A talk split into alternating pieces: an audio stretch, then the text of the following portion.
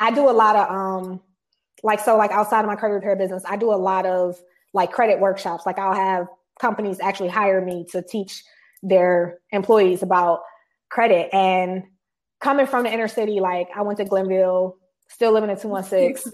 um, I thought that it was like just a black issue. Like I thought that they didn't teach us this because they don't care about the black kids in the inner city. The credit system is set up to make money off of anybody. Like credit money is green. It's not black or white. Money is green. So they don't care like who know what. Who know and what. yeah, and it took for me to really just be doing these workshops and two months after I had started my business, I had met this wealth manager. Didn't even know that that was a job, but he basically tell rich people how to spending money. Um, so he's got clients making six and seven figures a year. They can't do what they want to do and move how they want to move because they credit shit. And it's like, dude, you rich. Like, why do you have bad credit? So it's not really, it's not a poor issue. It's not a class issue. It's not a race issue. It's they don't want us to know how credit works because if they did, we they wouldn't make money. On the way to the top floor, I ain't selling out though, but I'm on the way. Got a lot of real ones motivate. Whole lot of moves, I'ma put in play. On the way. Motivation for all the. On the way. On the way to the big check. You ain't know I'm up next, but I'm on the way. You ain't take risks cause you too afraid.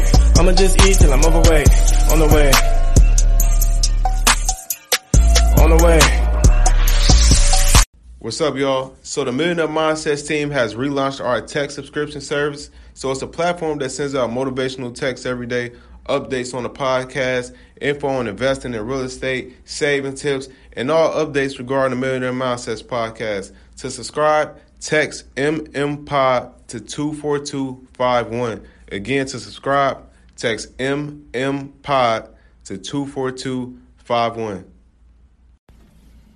What's up, y'all? This episode is sponsored by Park Hill Consulting Services. If you're interested in learning how to purchase your first investment property or you need some help getting your finances in order so that you can purchase your first investment property, just contact us at www.parkhillconsultingservices.com and we can get you started. We hope you guys enjoy the rest of this episode another episode of the Millionaire Mindsets podcast. My name is Deanna Kent, and I'm sitting here with my co-host Xavier Miller. What's up? What's up, everybody? And today we have another special guest joining us on today's show. We have Miss Irene, the owner of Hannah Financial, and another fellow Clevelander joining us today. Welcome to the show. 216 on deck. What's up? How you doing? How you doing? I'm good. Uh, it's cold here. It's real cold, but I'm indoors, so I'm happy. That's yes, good. Yes, yes, yeah. And, this episode I'm excited to have. You know, this is the top of the year, top of 2020. And also, you know, tax season is coming up. Mm-hmm. That's an mm-hmm. important part for people to get their money right. So I feel like it was it was only right that we bring Irene on the show and she dropped all her gems and wisdom.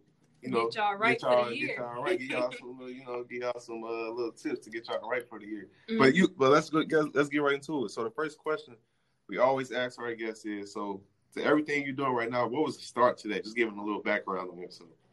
Um, so I never wanted to be an entrepreneur. Wow. wow. wow. Yeah, like it was never even something that I had considered. Like I went to college and I just wanted a better job. Like I wanted um, my degrees in organizational leadership with a minor in human resource management. So I wanted a human resource management job. Like I wanted to work my nine to five, have my weekends off, have my company car, and the cars just didn't fall like that. And it's crazy because I was in a position where there was nobody else better qualified for the internal position that I applied for. And the reason that I didn't get it is because the internal recruiter, like one of his friends had just got fired from another company. So he hired him instead of filling the internal position with an internal candidate like he was supposed to. Um, and that's what really started my entrepreneur journey because I feel like it almost broke me, mm. but it brought me to like a very low point in my life. And I was doing um, credit repair initially, like up until that point, but it was for like myself, my family, my coworkers. And when I didn't get that job, it was like, Irene, you kind of good at this. Like, figure out the legalities and let's go. So that's what I did. I quit my job of 13 years. My last day was actually my 13th year anniversary, and that was July of 2017, and I just hit the ground running. Damn. So, So, oh, yeah. oh, yeah, did them. yeah, so, so hold on. That's crazy though, because like usually when somebody have a job or they usually got the outsiders or family members, friends, they're like, man, you did 13 years. You about to give all this up? What's crazy is I feel like the people who really know me have always been like, Irene, you should be doing so much more than this. But it's like I was always comfortable with being comfortable, even though comfortable wasn't living up to my potential. And it's like not getting that job was a blessing in disguise because it broke me down. But then it made me realize, like, why am I here when I could be doing something way greater? Like 2018 was my first full year in business, and I was able to scale my company to a six six figure company. So it's like, why have I been here for 13 years? Mhm. So Sometimes you just need that wake up call. You don't know You do. it's gonna hit you, but it's gonna hit you. And I tell people all the time, like it's a big difference between people having faith in you and you having faith in yourself. So Mm. it Mm. it really for me to hit rock bottom for me to really realize, like Irene, you could do whatever the well, like Right, whatever you that's want to do. wanna do. Yeah. So Yeah, yeah. Yeah, that's great. Yeah, that's that's Oh, here I am. everything worked out in your favor. yeah, of course, of course. When you when you got that mentality, it's gonna it's gonna work out for you. Like you said, having faith in yourself is gonna work out for you. You got the Mhm. you got the skills too, so it only makes Mhm. sense. But uh, so what made you like interested in credit service? Because we was talking briefly about how like the credit industry does get a bad rap. And there's a lot of people, you know, Man, so the reason the credit industry gets a bad rep is because a lot of people don't know that like the credit repair industry is actually an industry. Like it's governed by federal and state laws. Like Mm.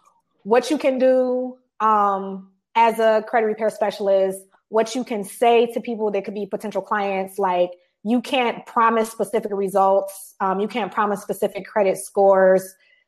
Like it, it's a bunch of stuff that you can and cannot do. You can't charge like a large flat up upfront flat fee. So like I've seen people like I paid this dude twenty five hundred to fix my credit. Nobody should be charging you a large upfront flat fee for credit repair in any state, like Oh, in any right. state. Um, in 42 out of 50 states, you have to either have a license or a bond or both. People don't know that. Um, the state of Georgia, credit repair is actually illegal in the state of Georgia. So if you are a resident in the state of Georgia and you are charging people for credit repair, that's a misdemeanor. Like it's a it's against the law.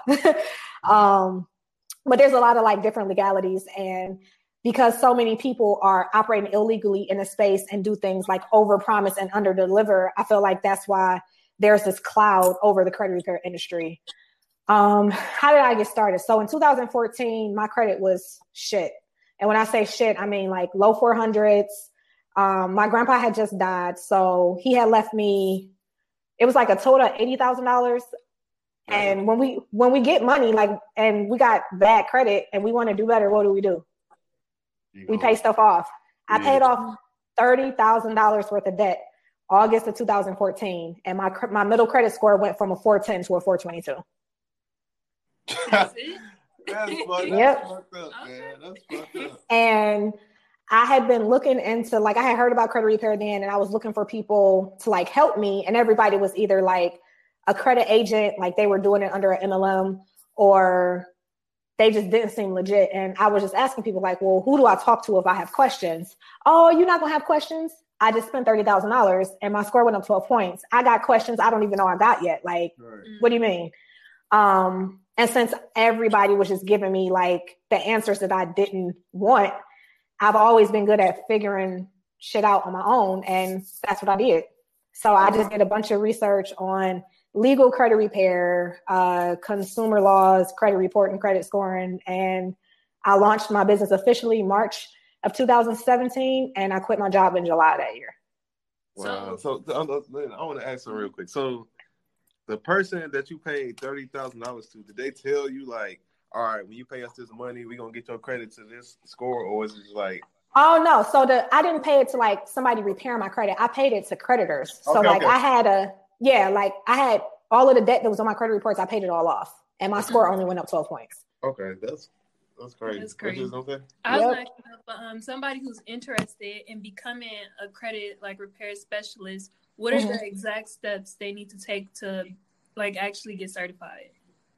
Read, um, yeah, a lot of people, and I don't know if it's because like everything is so microwavable with the internet now, but a lot of people just don't want to do the work. So it's like if you don't want to know why credit repair is even a thing, like people think, oh well, if this is negatively impacting my reports, I can get it removed. That's that's not what credit repair is. The reason why credit repair is a thing is because your right as a consumer is to have every single thing that's reported on your credit report be 100% verifiable and be reporting 100% accurately. Okay. So yes, there are a lot of accounts that are on your credit reports that are reported inaccurately, that are unverifiable. But just because they are negatively impacting your credit report doesn't necessarily mean that they're supposed to be off of your credit reports. Right. So, really, just looking into the laws and then searching state by state to see what you need to get licensed and bonded, if anything. Like um, in Florida, you don't have to have a license, but you have to have a ten thousand dollar business uh, bond. Mm-hmm. I'm in Ohio, so we have to have an actual license with the Department of Commerce, and I have to have a fifty thousand dollar bond. So, mm. just seeing what you need in each state and just doing a lot of research. And a lot with credit repair because things are always changing is trial and error. So just finding a system that works for you that you can implement and have repeated and get results. Okay. So, so uh, no, I got yeah, I got something else I want to ask. So like what for the people that's listening to this and they hear you uh, say how you spent 30 but you only went up 12 points like why is that why was it only why did it only go up 12 points after spending so much money so majority of it was collection accounts. Uh, one thing that we don't know about collection accounts, and I one of the things I hate to hear is when people is like, "Oh, well, since you didn't have a contract or like a user agreement with a collection account, you don't have to pay them." Over 90% of wage garnishments are granted to third party collection agencies. They're not mm-hmm. granted to the actual creditor because most creditors don't do in house collections. I think American Express um, they do do collections, but they actually have an in-house collection agency. So once they write off that debt that you decided that you didn't um, think that you needed to pay back, they send it to their own collection agency, and then the collection agency collects on there. Um, a lot of stuff that I paid off was collection, like a collection account. So all of my credit cards was charged off. They had all went to collections. Um, I had a judgment on there for ten thousand dollars. I paid that off did nothing for my credit. But when you are paying collection accounts, anytime that you're adding new payment history to an account that's technically not a line of credit, like a judgment or a collection account, it does not help your credit score. Like if anything, it usually hurts because the credit scoring system, anytime there's a derogatory event that happens to your credit, like you get you late on a bill, um, you get a collection account, your credit score is made to eventually age out of it, right? So the collection accounts that I had were from like three years ago. But since I knew that, I, since I added new payment history to them, it basically just re-aged those accounts. So now twenty thousand dollars worth of collection accounts that I just paid off look like new collection accounts on my credit report because I added new payment history to them. Okay. That's crazy, yo. It's crazy how that works. yeah, yeah, yeah. That's... What's even crazier is that like they actually don't teach us how credit works. And no, I do a lot of um like so like outside of my credit repair business, I do a lot of like credit workshops. Like I'll have companies actually hire me to teach their employees about credit and coming from the inner city like I went to Glenville, still living in 216. um I thought that it was like just a black issue. Like I thought that they didn't teach us this because they don't care about the black kids in the inner city the credit system is set up to make money off of anybody. Like credit money is green. It's not black or white. Money is green. So they don't care like who know what. Who and what. yeah, and it took for me to really just be doing these workshops. And two months after I had started my business, I had met this wealth manager. Didn't even know that that was a job, but he basically tell rich people how to spending money. Um, so he's got clients making six and seven figures a year they can't do what they want to do and move how they want to move because they credit shit. And it's like, dude, you rich. Like, why do you have bad credit? So it's not really, it's not a poor issue, it's not a class issue, it's not a race issue. It's they don't want us to know how credit works because if they did, we they wouldn't make money. Right. Exactly. Yeah, they say like they say they make a lot of money off people bad financial decisions. Mm-hmm. And kind of like taking a step back, I know a lot of our listeners are young and they don't really know too much and anything about credit. So, can you just explain really what credit is and how is it useful to someone? So you need credit for everything. Um, credit, the easiest way to put it is credit is you're basically scored on how well do you pay what's extended to you. That's it. Um, mm-hmm. And a lot of people think, oh, well, if I if I have credit, I got to have a lot of debt. You can have a great credit score and not have any debt. Like those two things are not synonymous. Um, and a lot of people don't understand the things that they need to do to prove that they are credit worthy. Like you need credit cards, whether you use them or not. Um, you need some type of installment debt. So whether it's a car loan, student loan, mortgage, like you need something that you pay a fixed amount on over an extended period of time. Uh, your utility bills are not going to help your credit score. Your rent is not going to help. It's going to help your Vantage score, but no FICO models currently use any of these rent reporters that people are paying. None of those are taking your rent payments into consideration. Um, what else? If you do, if you are in a situation where you have a debt and it gets charged off, it does not matter who owns that debt. Like if that, if a, and the way collection agencies work. So say I had American or not American Express. I had a Capital One card. It got charged off. It, it was four thousand dollars. When they charge it off, they sell the debt to a third party collector. Right. The third party collector owns that debt, whether they had a contract with you or not. They legally bought that debt from the original creditor. So now they have the right to collect on that debt. They can try to get you to pay it, and if it's if it's if the balance is large enough, they're gonna go to court a lot of times when people get um, court papers to like get their garnishes wage, get their wages garnished from these third party collectors, we get court papers in the mail, and what do we do? Oh, I ain't going to court. I ain't doing this. and now since you didn't show up, the collection agency that bought this thousand dollar debt for probably like two hundred dollars, now they're garnishing your wages for the full balance of a thousand dollars because you decided not to show up to court. Mm-hmm. So it's like, and even if credit report. A lot of people think, um, especially coming into the credit credit repair space, oh well, if I just get these deleted off my reports, I don't owe them. Nothing legally has to be reported to your credit report except for federal student loans when they are first dispersed. That's it. That's it. Like nothing, nothing else legally has to be on your credit reports because anytime anything is reported to your reports um, outside of like judgments and like public records, companies have to pay to report that information to your credit reports. So, mm-hmm. like, I have people to complain all the time, like, oh, I, I called the credit bureaus and I was on hold for two hours. You're not their consumer. Like, there's no there's no money transaction going on between you and TransUnion for you to feel like they have to give you good customer service and be staffed enough where you're not on hold for two hours. They're con- they're consumers, like the people that they do business transactions with, is American Express, Capital One, the collection agencies, because they have to actually pay to report any information that they report to your credit profile. Wow. See, I, ne- I never, I never thought about that before, but that's so true now. Because sometimes mm-hmm. when you call them, they do. You, you, you be like, man, these why the fuck they so rude, man? Damn.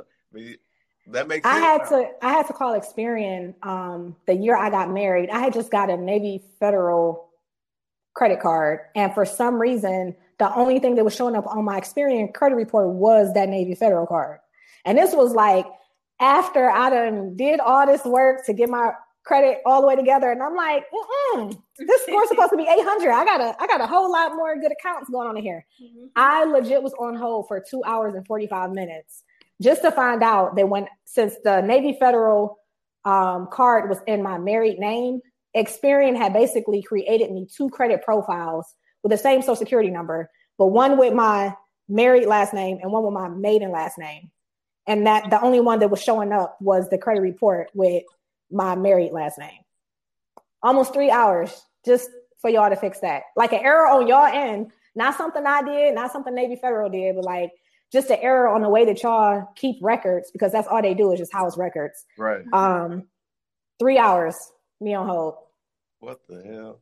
That's crazy, man. That is. It, so like for the people that's listening, they wondering like, okay, how what's the first steps I take to build? I probably ain't really got no credit or my credit's bad. What's the first fix people can? What's the first steps? My bad. What's the first steps people can take to start building that credit? You need like to get said, pay, like I was just my bad. I was just saying like no, you, you said you pay all that money for only twelve points. So what? Obviously, that's probably not the best idea for people to do. So what other steps they can take?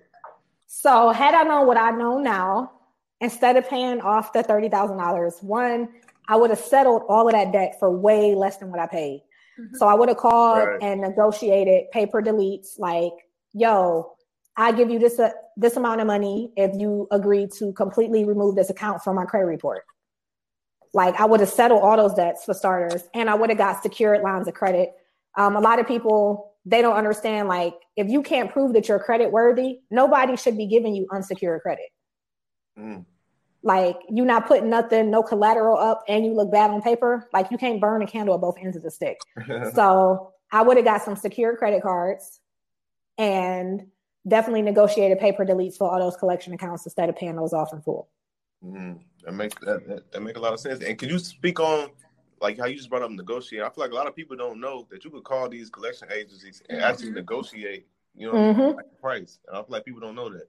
Everything in life is negoti- is negotiable. negotiable. There we go. That word right there. like yeah, I feel, I everything in life, especially when it comes to um like collection accounts, because they bought these these accounts for literally pennies on a dollar. Um, I actually have a script that like I email to my clients when they decide that they do want to do like settle for an account that like we couldn't get off or it's it's taking too long and they got the money and they just want to settle it.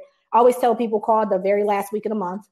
Collection agencies are very productivity based. So that last week of the month, everybody and their mama is pressed to reach their numbers. So they will literally settle for whatever you trying to negotiate if you know you're not good at negotiating, you know somebody who is. Like it might not be you, might be might be your mama, might be your best friend, like mm-hmm. might be your brother, baby mama, like somebody you know is good at negotiating to get what they want. So have them call, have them negotiate. You owe, they got this debt for $300. Tell them you got 110. You trying to settle it. Like you'd be surprised what people will settle for, especially when it comes to like debt and things of that nature. Mm-hmm. That's true. So I was going to ask you, um, what would you say are the most common mistakes people make when building their credit? Applying for unsecured credit with bad, with a low, a bad credit score. Um, going through the credit repair process, people don't understand that it's a team sport. So, like, yes, we're going to work on getting as many inaccurately reporting unverifiable items off your credit report, but you still need to do the work on your end. Like you still need to pay your bills on time. If you don't have no open revolving credit or you don't have a lot of open revolving credit, you need to get some secure credit cards. Like most usually when people don't have favorable results in the credit repair process is because they're not doing the work on their end to make sure that your score is still increasing. Mm-hmm. because mm-hmm. you can get all the least you can get 18 accounts removed from your credit report but if you don't have any positive accounts and you're not building positive credit your score is not going to go up because there's nothing positive in your profile to support a positive score that's game and that's mm-hmm. it's, it's crazy how like they don't teach you this in school for real Mm-mm. and then the people that are like operating illegal in this space they're not telling you like hey you you got to be responsible. You have to actually show that you're credit worthy on paper while I'm working on removing these negatives. And then once you done got scammed because you went to this person this driving this fancy car because he's yep. real good at scamming people. when you when you find a reputable company that tells you like, hey, you got to do work on your end, it's like, oh no, I I, I don't want to do that. It's like, okay, well, you want to keep having bad credit. And that's so true. And that's why I feel like it was so important to bring you on the show today because there are a lot of bad credit people out here, and people get it like misconstrued. Like you'll say, like I got somebody that can fix credit for you. They just think like, oh hell, no, I know this person. He took mm-hmm. all our mm-hmm. money. He fucked up our credit. And took and took our money, so it's like, but that's and a lot of time, and it's crazy because I went live about this earlier. It's your fault as a consumer. Right, like somebody, right. somebody told you, oh, I if you give me this X amount of money, I can make all of these years of your bad credit habits just disappear. like that don't even make sense. Like, it don't make sense at all. Like you gotta do better. yeah, yeah. That's why you gotta do better. That's why we want to bring a real credit specialist mm-hmm. on to get our real game. So that, I, like I said, I'm super glad to have you on today. But for the next question, so how? uh Because you, I seen that you posted this on Instagram. You said you lose when you dispute a accounts online, and you said never yes. do it. You said never do it. So why is that? So the reason why you can dispute is uh, it's a federal law, the Fair Credit Reporting Act, the FCRA. that law specifically says disputes that are mailed into the credit bureaus have to be acknowledged or like have to be considered when it comes to dealing with your credit reports. So since that law specifically says that if you fax in a dispute, if you dispute online, if you use a third party app to dispute anything, they don't have to use the same verification and validation process to take care of those disputes because you didn't dispute the way that you should have disputed, which was through mail. Since you use those platforms, you are at the leisure of the credit bureaus for those disputes to be processed the way that they want to process them. Um, you also give up your arbitrational rights as a consumer. So if like how Equifax just had the security breach, mm-hmm. if you depending on where you disputed, like if you disputed directly on their website, you were not included in that class action lawsuit. Because since you mm-hmm, since you disputed on and when you dispute online, it's like uh it's like a long like disclaimer policy breaking down nobody, read those. nobody right. reads those nobody but in but in that in that disclosure it says by you disputing online you are giving up the right to participate in any class action lawsuits against this company you gotta read the fine print as they say you got to you gotta read the fine print that's crazy that's crazy and uh so with that being said so you said the best way to dispute it is pretty much mailing something in Mm-hmm. I tell people all the time, like in the financial industry, anything that's made for consumer convenience is not made to help you at all. Right. Like mm-hmm. They're not going to make it easy for you to fix your credit to get a better interest rate or to get approved for a loan. Like nothing about that even.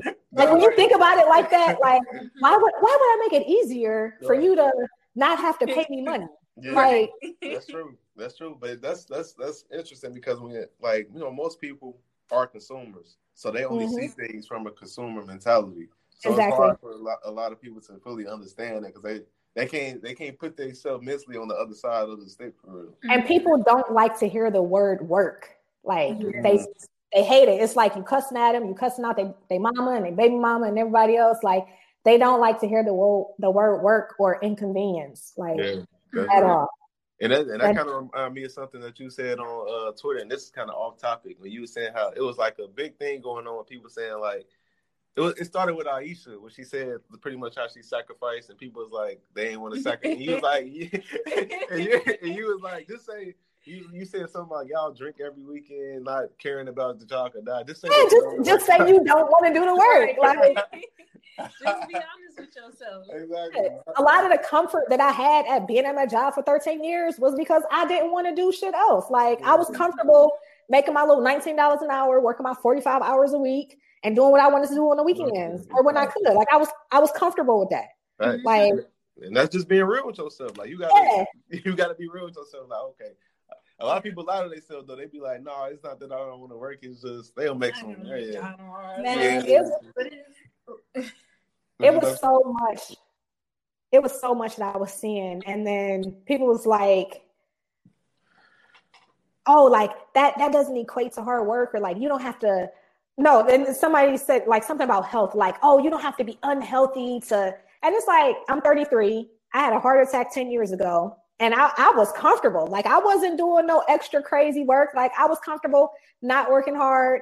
It's like health wise, if it's gonna happen, it's gonna happen yes, there are certain things that you can do to avoid certain health issues, but like the only thing that I could have did to avoid not getting sick and having a heart attack was probably not going to work.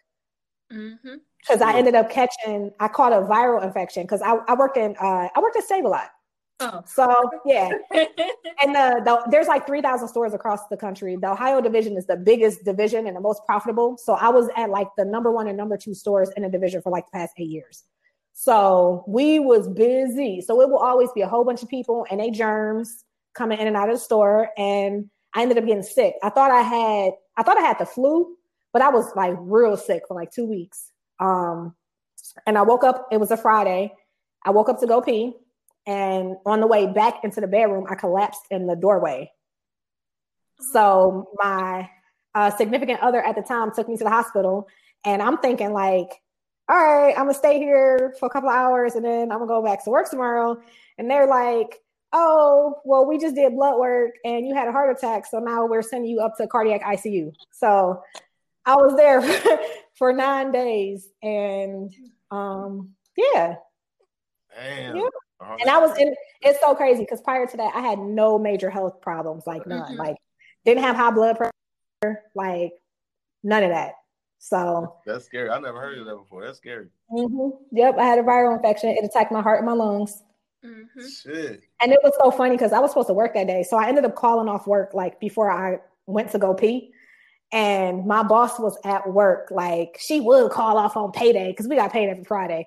So once they once they uh, took me up to cardiac ICU, I'm like, I I don't who gonna tell my boss that I can't go to work? And they wanted me off work for six months. So I ended up being off work yeah. for for four months. But um yeah, they wanted me off work for six. So I'm like, who gonna call my boss? So the doctor ended up calling my boss, and he felt bad for like talking shit that whole morning because I was supposed to be at work at seven. They called him at like nine thirty, and I think he was at the hospital before ten o'clock.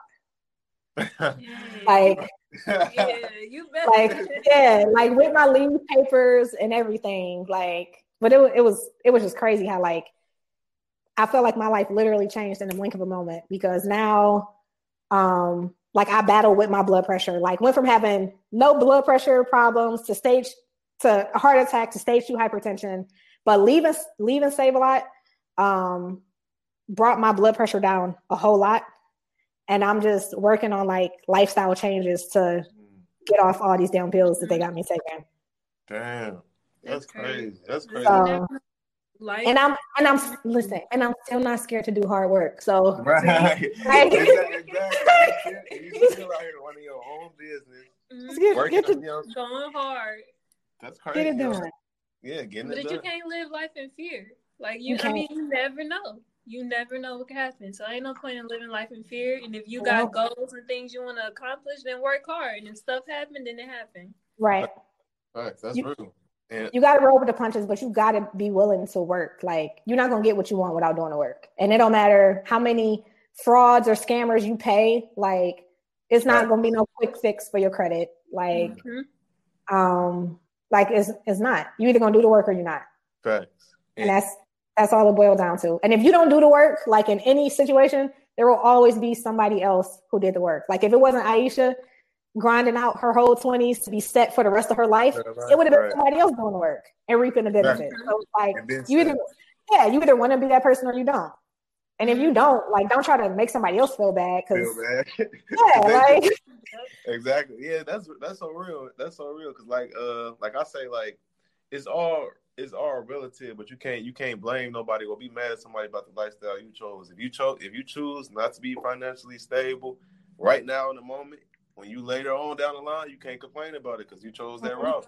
Especially when you know, like, all right, you you might not have wanted to pay for these books or pay for this training, but it's so much free game that people give on the internet that can shit, like yeah, that'll change your life. And people just they don't want to implement it, they don't want to do the work, and then it's everybody else's fault.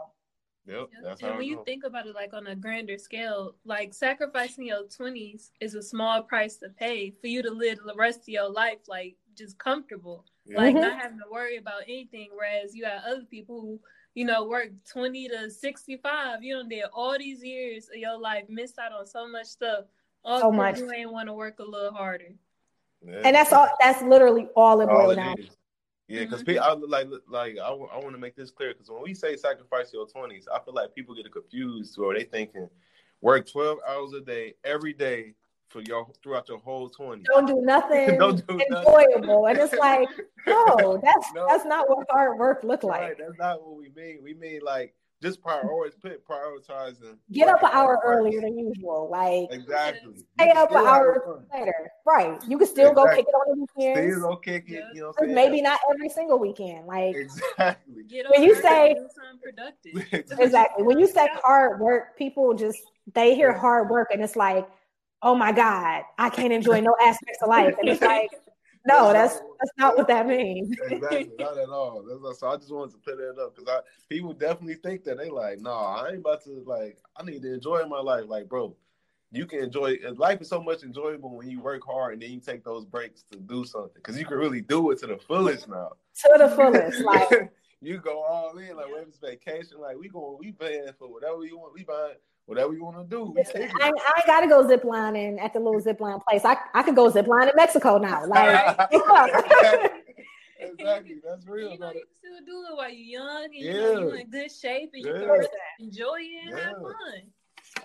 That's real. That's heavy game right there. And uh, so back to, I want to ask something about uh, another thing that I feel like people get mixed up, and that's Okay. business business credit with personal credit. Like a lot of people think they are like one and the same. Like I, I was I was telling somebody else I had a, I was recently having a conversation with somebody, and I was telling them like just uh start. He was like he said he was saying like he was like man I can't open up no get no business credit my personal credit fucked up like that's what he said and I'm like bro it ain't the So same. here's what, here's what I've been seeing like the past couple of months. A lot of people think they're they're using business credit as a reason to ignore Person. the shitty personal credit, and it's like. mm, whoever whoever got you hit to the business credit also didn't tell you that you got to spend money with these vendors that's going to actually report payment history in order for you to be able to build business credit that's completely separate from your personal credit. So when people find that out, they like, oh, well, why I got to do that? Because business credit and personal credit are not one and the same, Exactly. Mhm. Exactly. like at all. yep, yep. Uh, and I just want to clear that up just for the people that that uh that don't know. And uh, something else that I seen you talk about on Instagram, you said how inquiries is less than ten percent of your credit score. Mm-hmm. And I'm like, So you can have you can have 40 inquiries on your credit report and it still only go be 10% in your credit score. Usually when I see people really get hung up with the inquiries it's because they really don't have anything else in their profile to support a good score. So it's like Mhm. My score in the 500s, I got 40 inquiries on there. It's not the inquiries on there that's killing your credit. What's killing your credit is the fact that you don't have, you got maybe one or two accounts in your credit report. Like you need to be building history showing that you are financially responsible for debt mm, or with managing debt. And they don't want to do that. They want to complain about the inquiries, right. but they don't want to address that the rest of your credit profile, like the other 90% of your credit profile, is not in in good shape. And that's why you don't have a favorable credit score.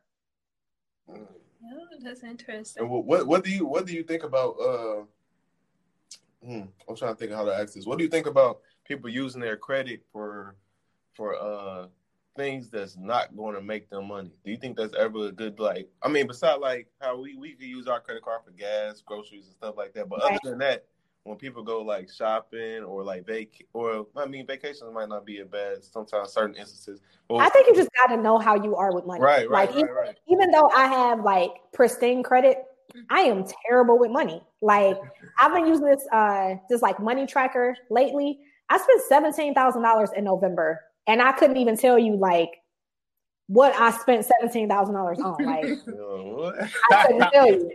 So I think it's really just knowing how you are with money, being realistic about that. Like even even my flaws, like I'm not a morning person at all. Same, I know that about myself. same. I probably stay like I could stay up to like four o'clock in the morning and work, but you want me to get up at eight and do what?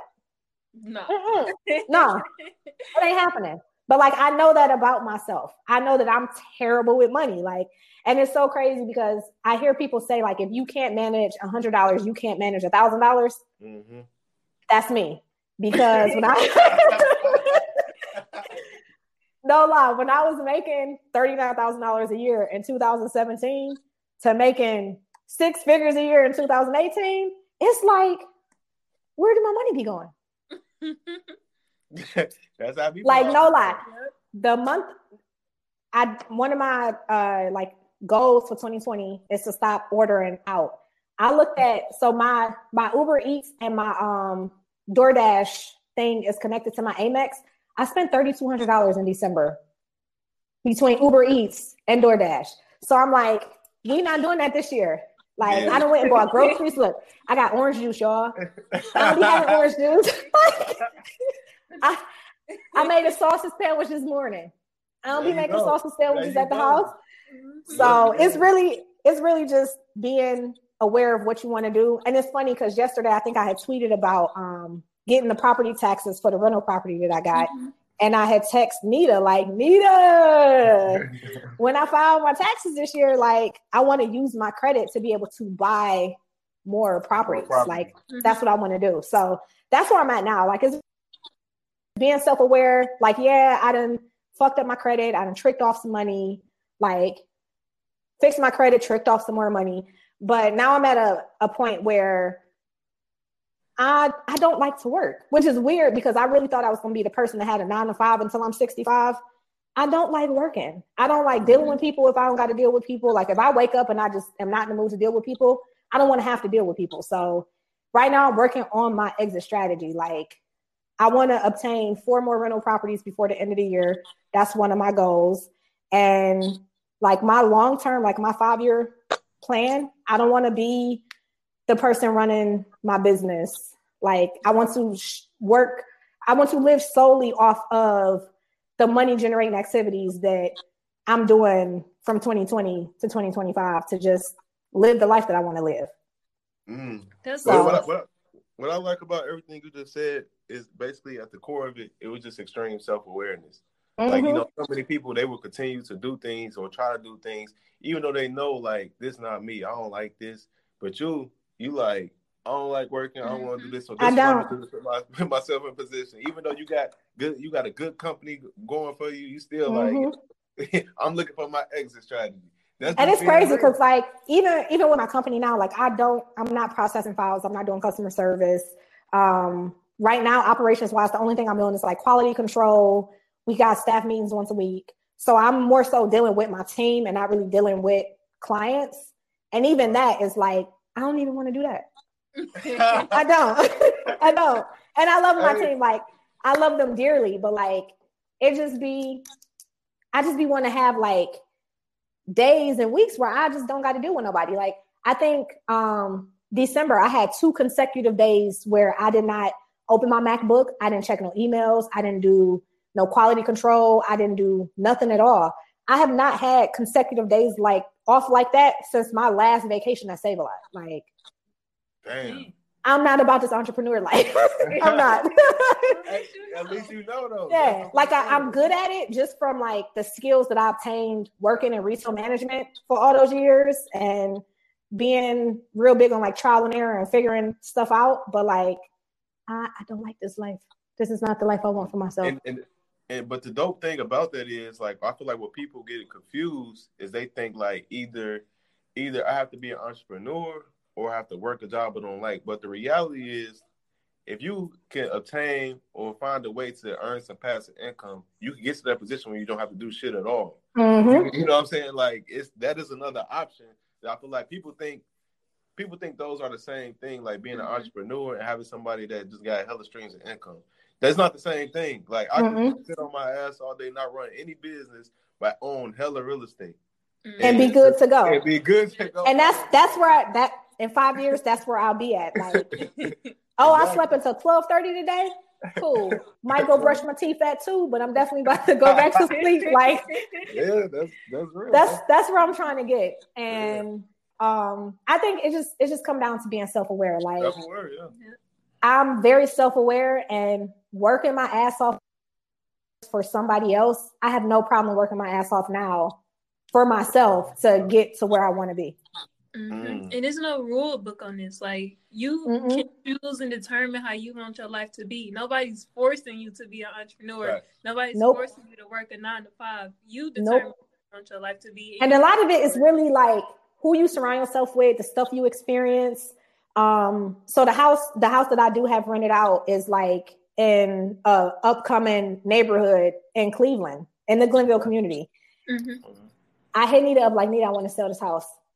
When I tell y'all she got knee deep in me, like I don't think I want for like two days. like Irene, don't sell that house. And like in hindsight, just being able to like take out a home equity loan on a house that I own free and clear with no mortgage to be able to like use that and leverage my credit to go obtain more property. That's not something I was thinking about five years ago. Right. Like I didn't give two fucks about real estate five years ago. but just I mean I didn't. But just like I just knew I was living in this house and I didn't have to pay no rent or no mortgage. So I was like, hey. Uh-huh. But just um just meeting a lot of different people and having people in my corner now that know stuff that I don't know. Like I've always been a know-it-all, but it's like it's it's areas that I, I don't know much about at all. Like even though I have my real estate license, like Nita know it, know it, know it, know it. You know what I'm saying? Like so um just really just being self-aware. Like, yeah, I'm a know-it-all, but I don't know everything about everything and knowing that it's important to learn from my peers and just really keep the goal in mind. Like mm-hmm. I I will realistically be able to retire from doing anything before I'm 40. And I never even thought that like that was a it's people that do that. Like, what do you mean? Yeah.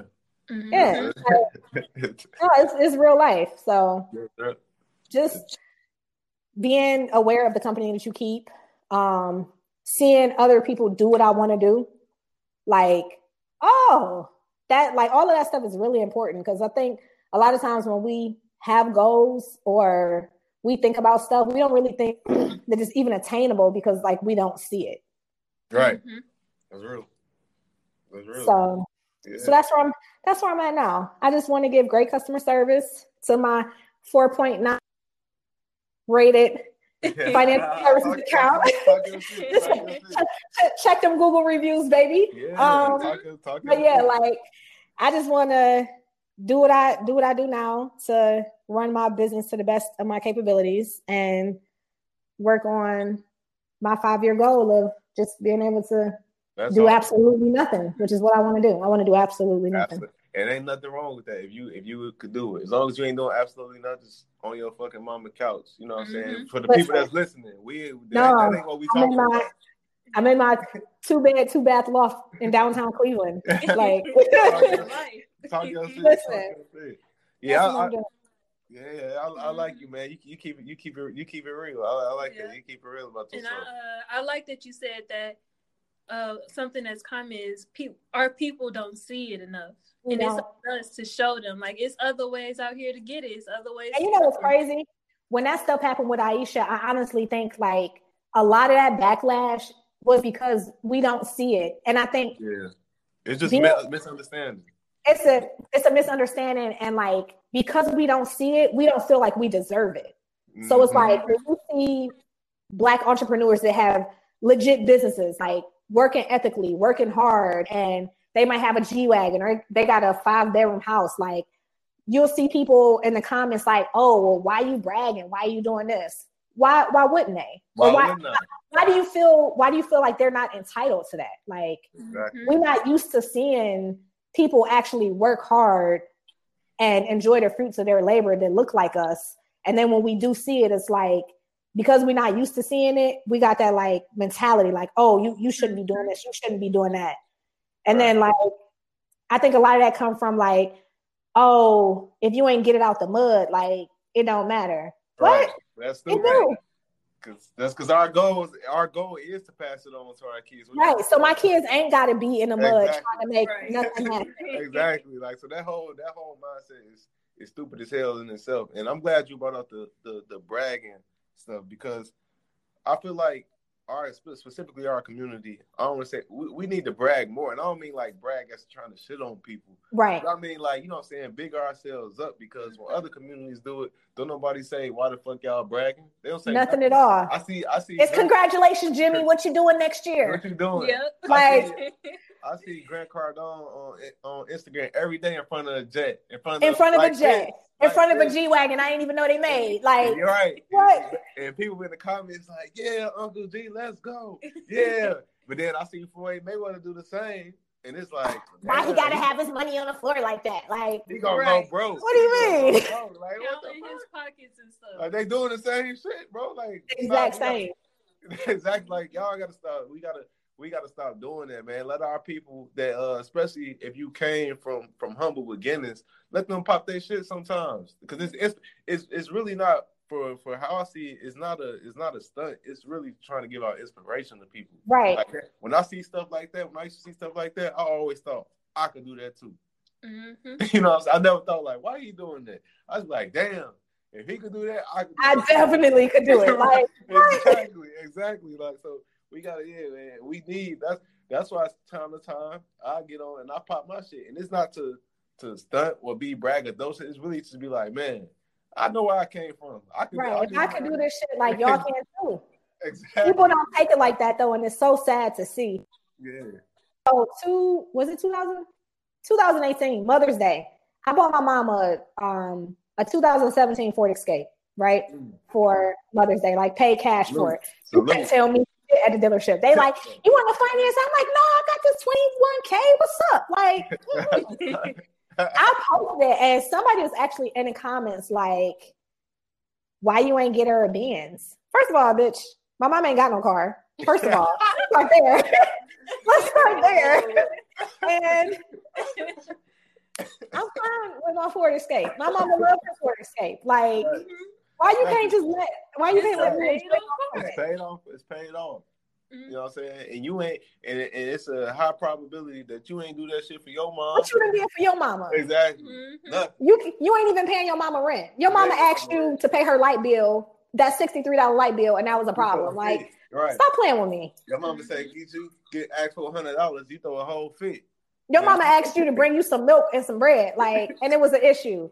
No, right. but it's just so crazy to like yeah, we have that mentality. Like, yeah. no, don't yeah. don't see it as like somebody trying to shit on you. See it as inspiration. Like this person, this person came from where I came from, and I could be doing what they doing. Like, mm-hmm.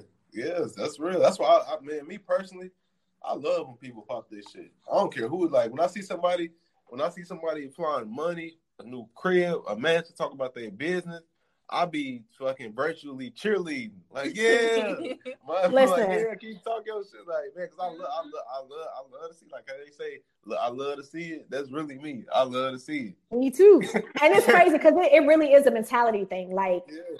when I got, so I, I bought a new car in November, and my credits, like all three of my credit scores was well over 800.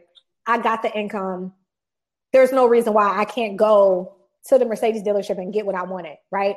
So I had got the salesman was he had got referred to me from somebody else who had went to this dealership and I had been talking to him and he's like, Irene, like, why are you nervous? And I'm like, because all of the cars that I bought in the past, I had terrible credit and I'm at the car dealership all day while y'all running my credit 50 times to find a bank to pick me up.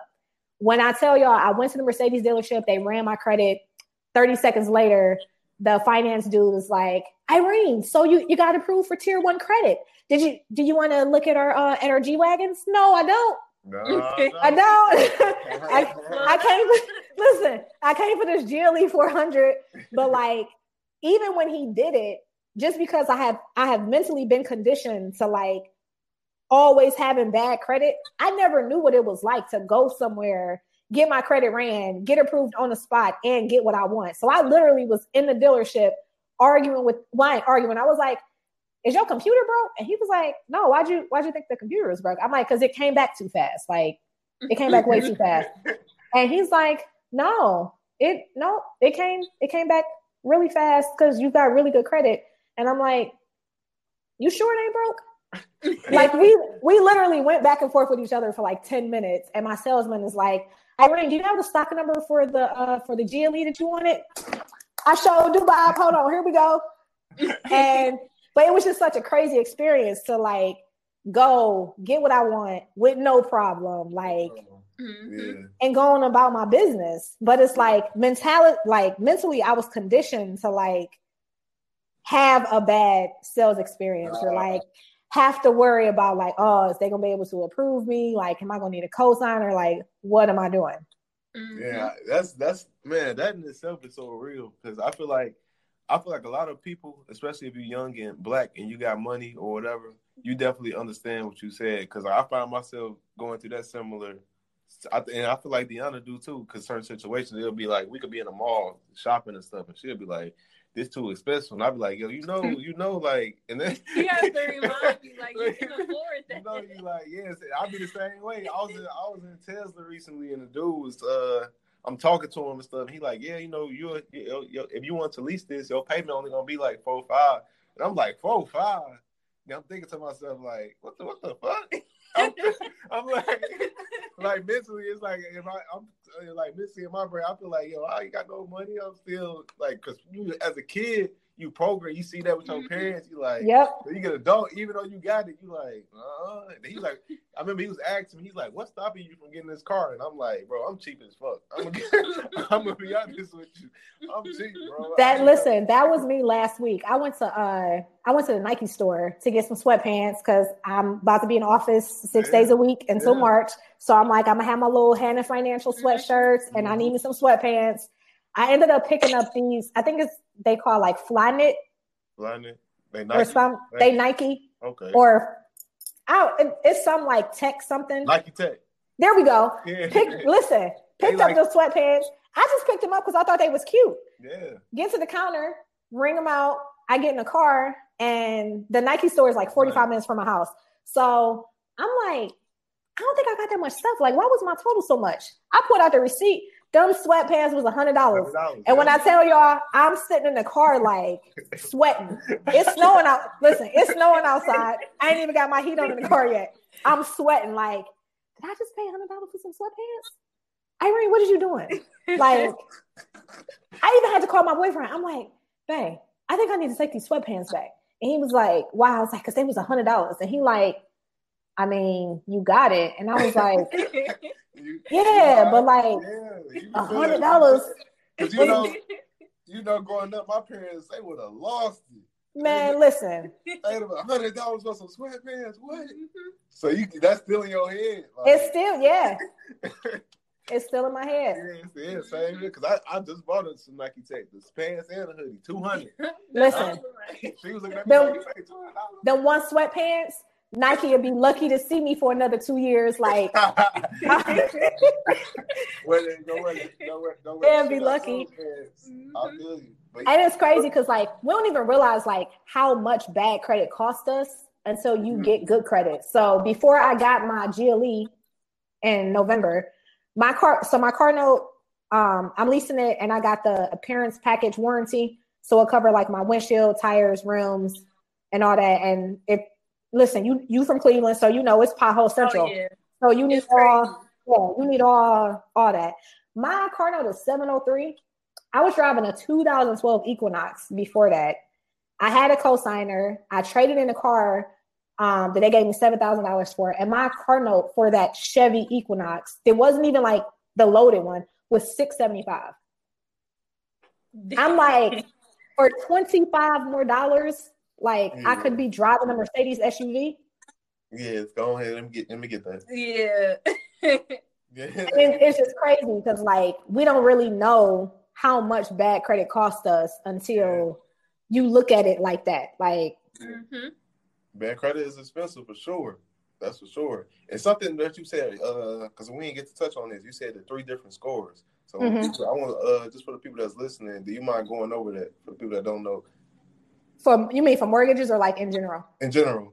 Oh, so each so FICO, which is like the leading scoring system, um, they actually sell credit scoring models to each individual major credit bureau. So TransUnion got a like set of FICO scores, Experian got a set of FICO scores, Equifax got a set of FICO scores, and depending on what's in your individual credit reports, that's why like a lot of times if you do pull all three of your reports, the scores are usually always off from one another because your credit reports don't always necessarily have the exact same information. Like you might have had a collection account that only reported to TransUnion and Equifax, so that's why your Experian score might be higher. But the credit score itself is a product that Right. is that is sold to the credit bureaus, and then they sell those credit scores to the banks that want to issue you credit for car loans, mortgages, credit cards. Like it's it's all it's all about the money, and we're not paying them nothing unless you pay off like credit monitoring. But even then, they don't give you like top tier customer service. Um, but it's it's all about the money. Like it's all products. The credit bureaus house data. That's all they do, and they buy these credit scoring models from FICO to basically put into numbers whether or not you're credit worthy or how credit worthy you are. I know a, um a real big thing right now is like everybody checking their credit scores and monitoring and all that. But Mhm. I've been hearing like a lot of bad stuff about Credit Karma. Is it like should people be using Credit Karma? So that just go back to anything free or easy for a consumer is not necessarily always in the best interest of the consumer. So even though Credit Karma is free to us as consumers, Credit Karma is still a business. How do they make money? Credit card offers. If you log into your Credit Karma app, what's the first thing you see? Offers, offers. recommendations for this. Exactly. So I'm particularly not a fan of Credit Karma. Um, one, because they will recommend cards and stuff to you even if you don't need it. Like if I logged in Credit Karma right now, even with my credit score, they would still be trying to offer me credit cards. Like I got 13 credit cards. I don't need no more. like nothing at all. But they make four dollars for every application that they like every credit card application that they process through the app, Credit card, Karma make four dollars from. Okay. Okay, I know that. So yeah, so even though like, and then even when they know you won't get qualified for the card, even though like if you was to go and apply for it, they still make money off of that, whether you get approved or not. Mm-hmm. See, so yeah. And um, Credit Karma also doesn't use the FICO scoring system, which is even though Vantage it, it uses Vantage. So even though Vantage is like the second leading credit scoring system, it's still only used in about 10% of loan applications. So mm-hmm. FICO is still like the head honcho.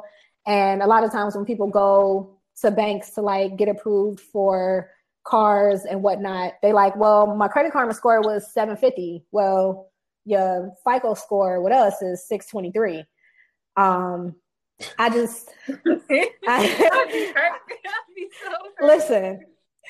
I just um I don't I don't like that. And then because we we don't know about credit scoring and things of that nature, like that's why I think on the consumer end, people are like, oh yeah, Credit Karma did this and Credit Karma did that. And it's it's not Credit Karma, it's just you not really understanding the different scoring systems and scoring models.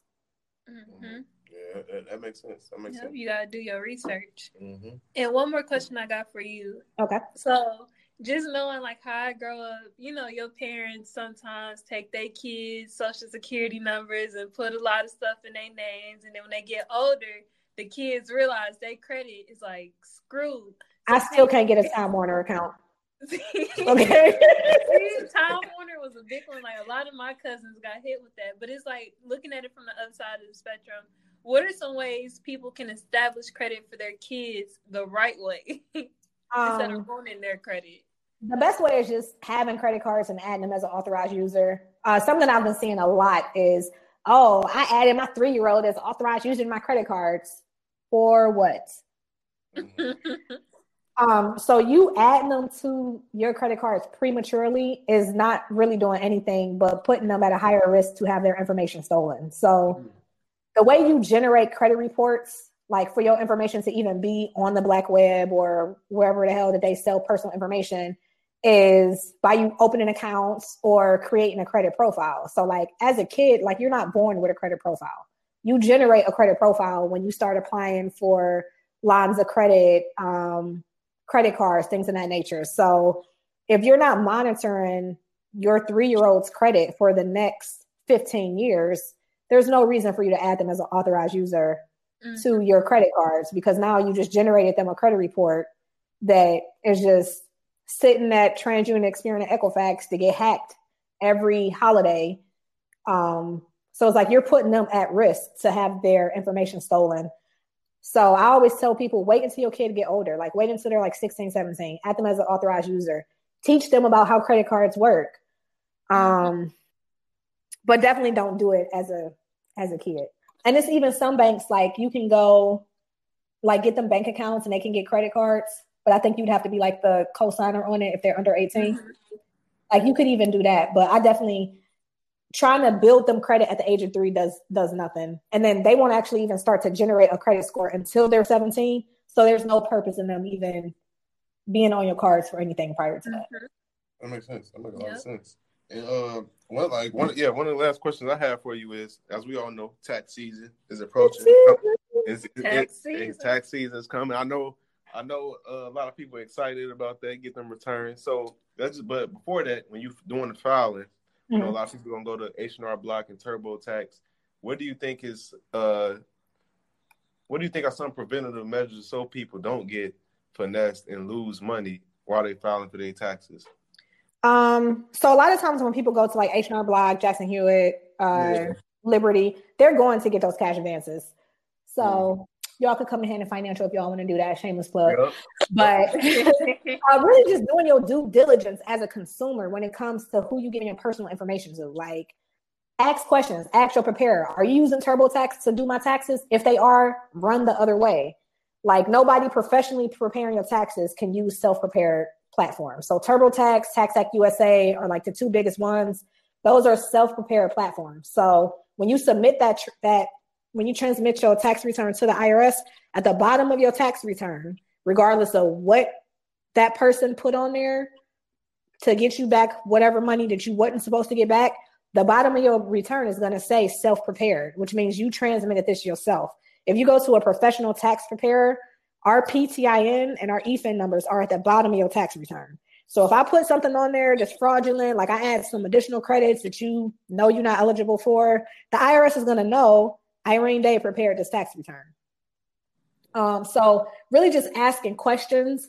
I don't know too many independent preparers that cannot offer bank products, like cannot do the cash advances and things of that nature.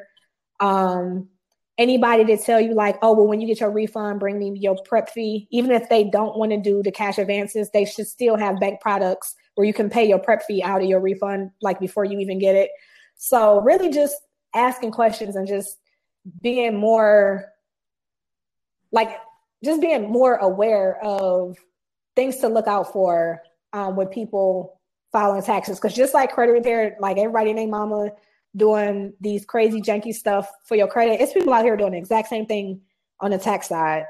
And it's like, it's nobody responsibility but your own to safeguard your information and be selective with who you do business with. Mm, that's a gem right there. I love mm-hmm. that because I just want, I just want people to, uh, because I hear stories all the time about how people got fucked up on. I'd be like, well, I've had so many. When I so this is my uh third year doing tax prep, um, officially with bank products. My first year, I had so many tax clients that like had their information stolen from the person that they was doing their taxes with before, and it's like y'all got to do better. Mm-hmm. That's what it's man. And it, it, should be a red flag. Like, all right, I got one kid. This person got me back seven thousand dollars. I get it. You want the money, but like now you and your kid then had their identity stolen because and you probably getting audited by the IRS because, yeah, yeah. you yeah because you wanted some some extra coinage like yeah. no. And do you, and do you do you mind going into that uh, further just a little bit for the people that try to like finagle the game and be like, oh, I'm about to get a lot of money back and you know pretty much pretty much lie on their stuff to get it's back. listen it's all about it's all about checks and balances. Like that's it. And that's why earlier is where earlier i had just went live because i've been getting a lot of um, texts and emails like hey irene can you file my tax return using my last pay stub?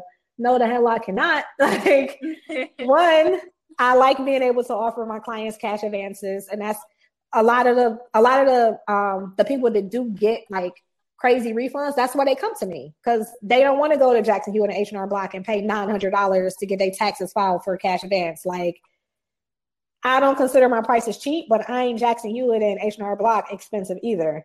Yeah. Um, so I would not jeopardize not being able to give cash advances because you want me to file your return with your last paycheck stub like everything with the IRS is about checks and balances. So any documents that are issued to you, like a W two, a 1099 from a credit card processor, a 1099 from PayPal, um, a 1099 from an independent contractor, like all of those documents that are issued to you are issued to the IRS at the same time.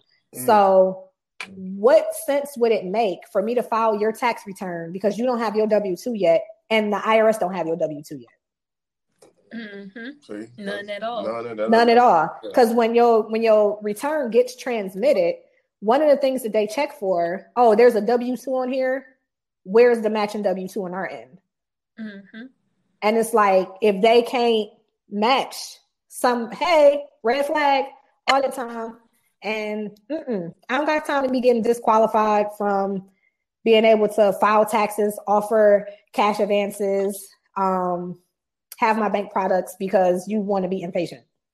Mm-hmm. Like, Right. I'll, I'll see you in two weeks, but this week, Right. nah. Right, that's real. That's real. And uh, yeah, pretty. Uh, cause I pretty much asked all the. You had any more questions?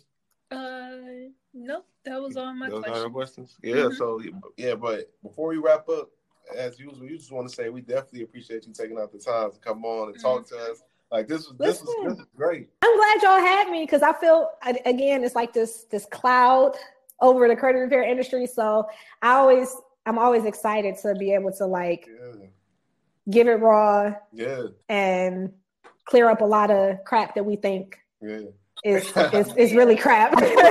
like clear it up when it comes to the credit industry. And I wanted people to know as well because this is mm-hmm. like to, to, to so they can realize the the BS from the legit real people that's doing it. So they'll be able. And I like breaking it down. Like if you think of if you think about this, this don't make sense. Mm-hmm. Like yeah. like usually the puzzle pieces got to go together and if the puzzle pieces don't fit like something ain't right so People- yeah, people don't think they're part of it. They just think, oh, you gonna fix it? You gonna take all that off? Not Right. yeah that's it Okay, Quick what's and the- What's the other side of that? Yeah, but yeah, like I said, we definitely appreciate you coming on. But before we let you go, do you mind plugging in all your stuff where people can find you, follow you on social media, find your Listen. get your service? y'all y'all can find me so my uh, my website is down until thursday Okay.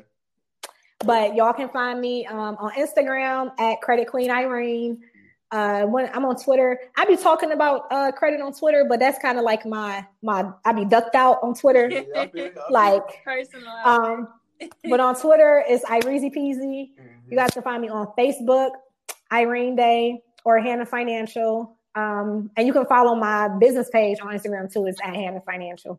Cool. So yeah, definitely everybody Mhm. knows tax season coming. Taxes, Uh, credit y'all repair. need your credit repair. Y'all know who to go to. Y'all get she gave them- Everybody in Cleveland for sure. That's where y'all Listen, need to be. Yeah. I got I got live customer service. Right. So if y'all y'all got questions, y'all can call us Monday through Friday, nine to five, if you're an active client. Right. Um, Yeah, but yeah, that's the yep. And that's that's all, that's all we got for you. Like I said, we definitely appreciate you coming on. Thank Next time we in. Cleveland, we gonna hit you up. We gonna Y'all gotta pull up. Yeah. Listen, Sure, we I got I got I got all the liquor. Okay. Oh, Listen, man. We we can we can go somewhere and order some carry out because I can't order Uber Eats no more. Okay. Like We listen. you. We, we got you. We gonna, we, we gonna tap in for sure. We gonna, we gonna. I got I'm pretty y'all. Sure, I'm pretty sure we'll be there sometime this year. So we gonna tap in. listen, Mhm. I'll probably be dead until March, but that second week of March, I'll be good to go. come back Listen, season for sure. listen, I'll be good to go. All right, well, we appreciate you. All right. Listen, thanks for having me on. Uh, Oh, let me hit, let me hit, let me take my pictures. Yeah, yeah. Oh God, my cheeks. You, you got my face hurt, man. Oh God. All right. All right, Thanks, y'all. appreciate. Hey, when it's go live, let me know so so so I can send it to my mama because she proud, y'all. Yeah, I got you. All All right. Bye, y'all. All right. Well, that was another episode of the Million Dollar Mindsets podcast with Irene. Like she said, if you guys want to get tapped in with all her services and everything, you got you got the information. And then wrapping up, for those who don't know, you can find me on Instagram and Twitter at Xavier C. Miller. And you can find me on Instagram at Deanna Kent and Twitter Deanna S Kent. And that's all we got for y'all. Appreciate y'all for tapping in. Another episode. See y'all next episode. Peace. On the way to the big check. You ain't know I'm up next, but I'm on the way. You ain't take a risk cause you too afraid. I'ma just eat till I'm overweight. On the way. A Whole lot of shit on the way. On the way.